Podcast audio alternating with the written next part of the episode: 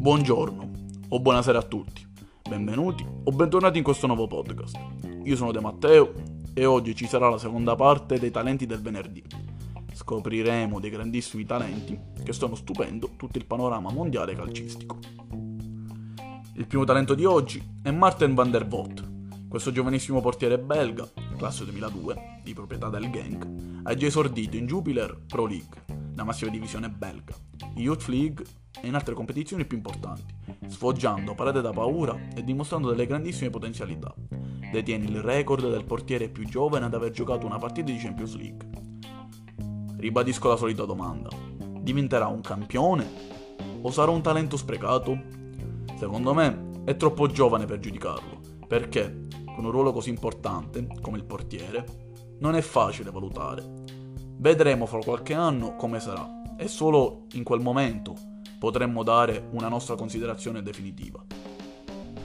Il secondo talento di oggi è Mohamed Yattaren, il giovane trequartista del PSV Eindhoven, classe 2002, belga, ma di origine marocchina, ha già marcato il tabellino Eredivisie facendo ben 3 gol e 6 assist, diventando uno dei maggiori candidati per la vittoria del Golden Boy del 2020, ovvero il il pallone d'oro tra i giovani. Secondo Transfermarkt, il suo valore di mercato è di circa 20 milioni. Con i suoi numeri è entrato sui taccuini dei maggiori club europei come Inter e Chelsea. Secondo me sarà un campione. Dobbiamo vedere se soffrirà il passaggio di campionato. Sono sicuro che supererà questo ostacolo con il suo grande talento e con la sua grande forza. Il terzo talento lo peschiamo in Italia è il classe 2001 di proprietà della Lazio Nicolò Armini.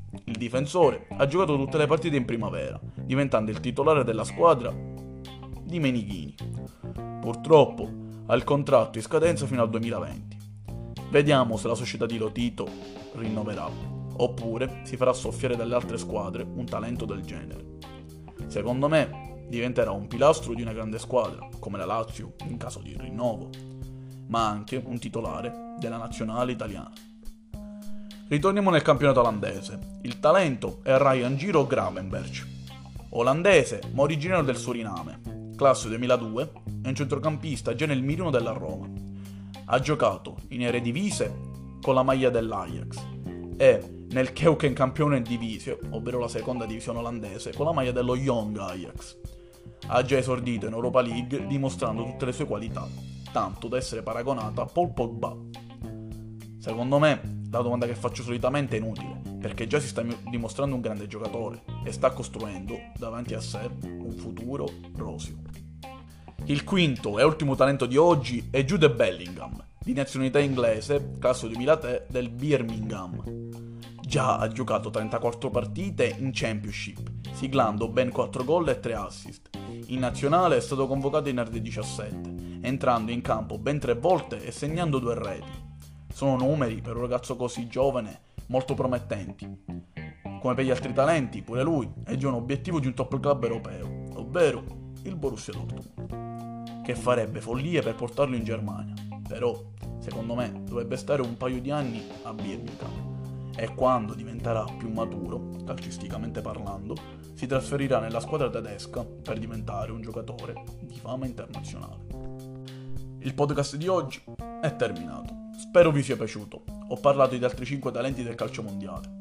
Se siete interessati al primo episodio, visitate il mio profilo Spotify, De Matteo, e seguitemi per sentire altri podcast riguardanti il bellissimo mondo del calcio.